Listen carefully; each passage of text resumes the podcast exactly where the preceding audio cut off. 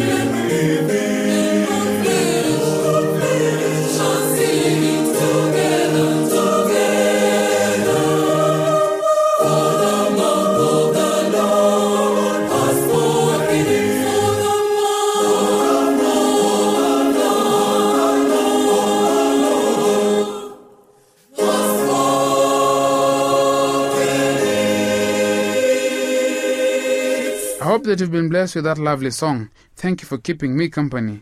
Let us now prepare to listen to Maureen Kwamboka. Welcome, Maureen.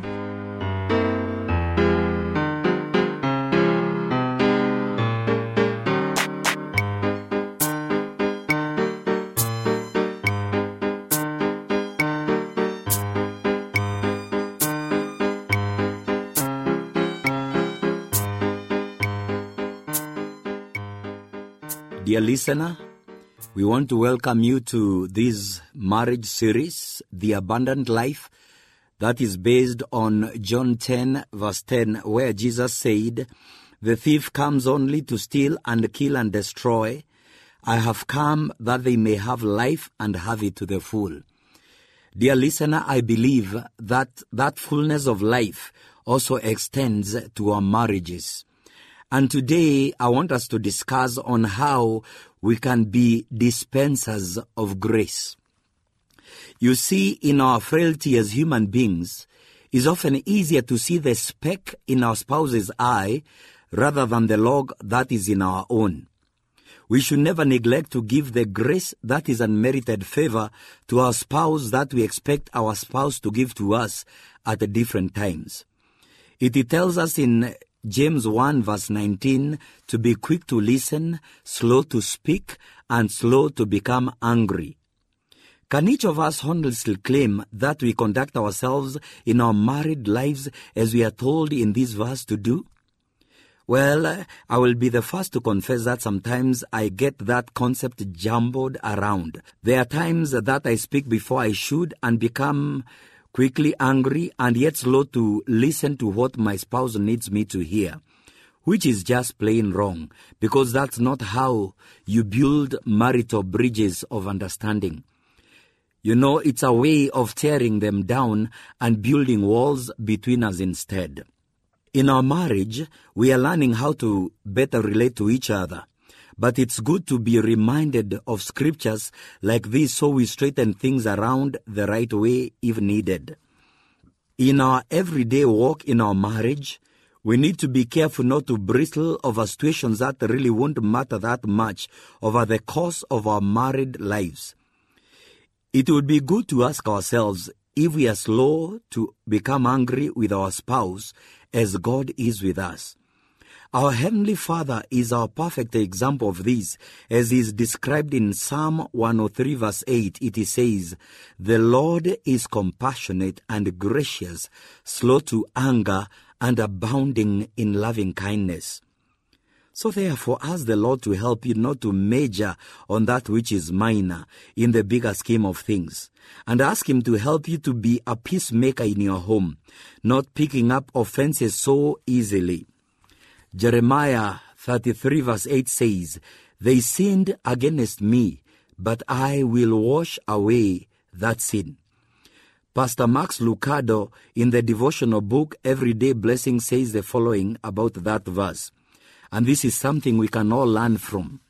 The next time you see or think of the one who broke your heart, look twice. As you look at his face, look also for his face, the face of the one who forgave you. Look into the eyes of the king who wept when you pleaded for mercy. Look into the face of the Father who gave you grace when no one else gave you a chance. And then, because God has forgiven you, more than you'll ever be called on to forgive in another, set your enemy and yourself free. Our prayer today for you and also for, for us is that together we'll strive to be dispensers of grace rather than vessels of criticism and of unforgiveness. We pray that together we will work to make our marriages a living testimony of the grace of God. Something else that Dr. Lucado said in an interview article titled Grace Matters is important to remember in how we give grace and forgiveness to our spouse. He said, I learned that the purpose of my marriage is not for my wife to watch over my kids and take care of my homes so I can advance a career. That's the ultimate display of self centeredness. I'm so glad my wife forgave me for forgetting that. And he continues to say, a good marriage is a canvas on which God can paint a picture on how he is able to bring harmony. It's so God can unite two hearts so that somebody somewhere can look at that marriage and say, wow, look at the work God did there. And that includes a whole lot of forgiveness and grace. 2 Peter 1 verse 1 to 11 is a challenge for all of us.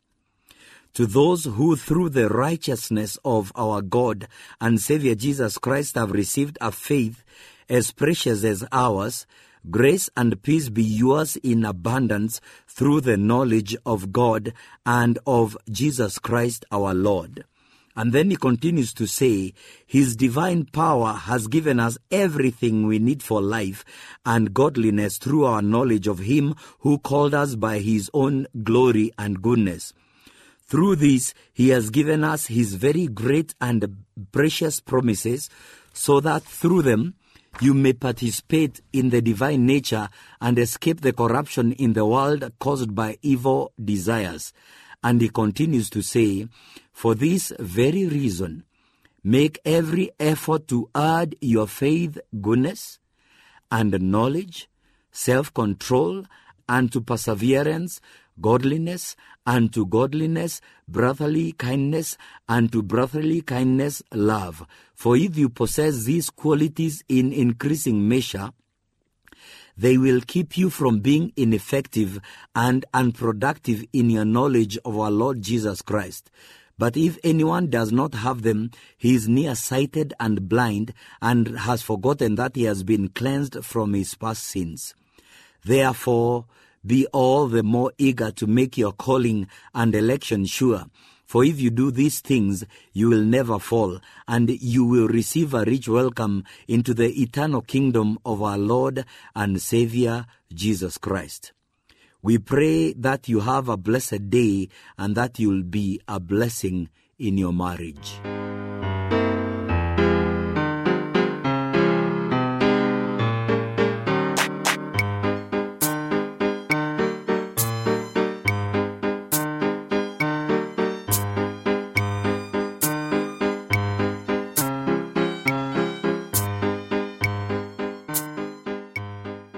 I hope that Family Life segment. This is the New Life program coming to you from Adventist World Radio, the voice of hope. Do not forget to send us your thoughts about this program. Send them to the producer, Adventist World Radio, PO Box 42276, code 00100, Nairobi, Kenya. Our email address is awrnairobi at ek.adventist.org. Let us now hear from Advent Homecoming Ensemble with the song Hear My Prayer. Oh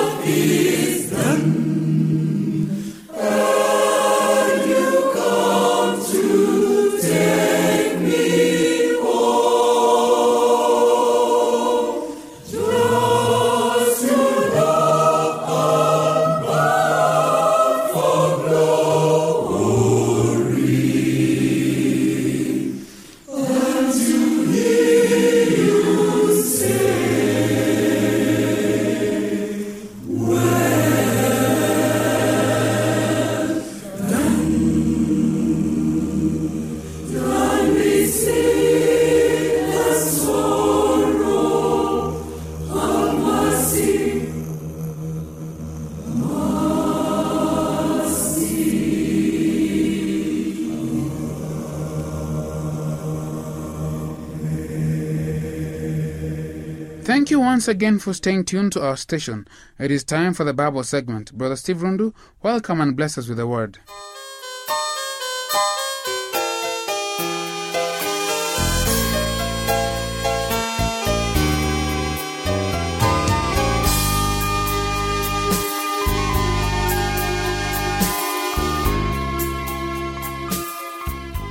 Examining God's promised blessings. Our key text today comes from the book of Exodus, chapter 23, verse 25 to 26. And I will read Worship the Lord your God, and his blessings will be on your food and water. I will take away sickness from among you, and none will miscarry or be barren in your land. I will give you a full lifespan. I will send my terror. In these verses, God promises blessings. He promises health, fertility, and relief from sickness to those who truly worship Him. Although these blessings are clearly material and God does take delight in providing such benefits, which we can find also in Malachi chapter 3 verse 10 to 12, This passage should not be taken as a proof text for a health and wealth gospel. The idea is that if we have an adequate faith, God will bless us with well being and prosperity. Scripture does make a general connection between faithfulness and well being. But there is no casual connection in this life. Psalms chapter 73, verse 1 to 14. In fact, God is able to fulfill the desires of our hearts even if and when we struggle financially. We can see this also in Habakkuk chapter 3, verse 17 to 18. And the clear teaching of the New Testament reveals that we must be willing to suffer with Christ now in order to share in his glory later. That is Romans chapter 8 verses 17. The terms prosperity theology and health and wealth gospel are basically synonymous. Both refer to a system of teaching popularized by a number of preachers who teach that it is God's will for all Christians to experience earthly prosperity. The argument is that the Lord will bless an individual who truly believes with both physical well being and material affluence for the person's own enjoyment. If an individual in faith sows a financial gift to a Christian ministry, that person is guaranteed to reap a hefty financial return. If one is sick or in financial straits, it is evident that this person has experienced a failure of faith. Biblical scholar Craig L. Blomberg voices three specific criticisms of how prosperity theology mishandles redemptive history as it interprets Old Testament passages for modern day Christians. It takes a unique covenant with Israel and her land and applies it to the church in a way the New Testament never does. It misses the fact that even in the Old Testament, it was not a covenant with an individual but with the whole people, as the nation and especially its leadership were more obedient than not, then the nation prospered. It ignores the truth that even though there are in individual promises that resemble the broader covenant, there are plenty of countering data. Two, that many pious poor and the many wicked rich that appear throughout the Old Testament. Faithfulness to mission, notes Pastor C. Neil Strait, implies that money will be a factor in the stewardship equation, but a factor of service rather than of selfishness. It is not by accident that growing churches are sharing and giving churches. How can we or you also understand the meaning of this passage in its context and original setting? Think about this. What other scriptures can lend insight to the understanding of what it means to be blessed by God? Do you find that your perception of your actions and lifestyle are colored by the idea of prosperity theology? And if so, then in what ways? These are points to act on. With a group or a mentor, discuss how choices are affected by your conscious or unconscious belief that your actions will result in God's blessings. How does your culture reinforce this belief? Discuss how and why God blesses or does not bless His people. Use this discussion to bring your thinking about blessing more in line with scriptural teaching. Brethren, let us pray about us so that we can understand God's blessings, so that we can examine them more cleanly, so that we can be able to avoid the superficial preachings that do not really necessarily relate to God's teaching on His promises. Remember that God blesses us all, not because of our actions or our deeds, but because He loves us. We only stretch out by faith to reach His blessings. Let us pray. Heavenly Father, Almighty God in heaven, Lord, we want to thank you for your promised blessings. We even thank you, Lord, for you have loved us and blessed us, whether or whether not we have given to you, Lord. But Lord, we know that we can stretch our hands in faith to you, Lord. And at times our faith is tested by how we can give to you. Help us, Lord, how to examine and understand your promises. Help us uh, so that we can be able to disregard the fake teachings of give. Plant a seed and you shall get. The teachings of prosperity and the teaching of health and wealth. Thank you, Lord, for your word. Thank you for your Holy Spirit. For I have prayed, trusting and believing in the mighty name of your Son, Jesus Christ. Amen.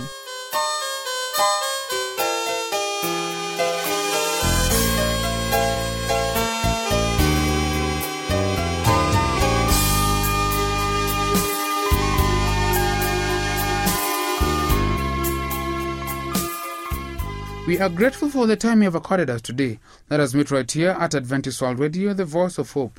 Do not forget to send us your views and comments about the show by writing to the producer, Adventist World Radio, PO Box 42276, code 00100 Nairobi, Kenya, or email us through awrnairobi at ek.adventist.org. I have been a presenter, Samuel Mangin. Till then, stay safe, stay blessed.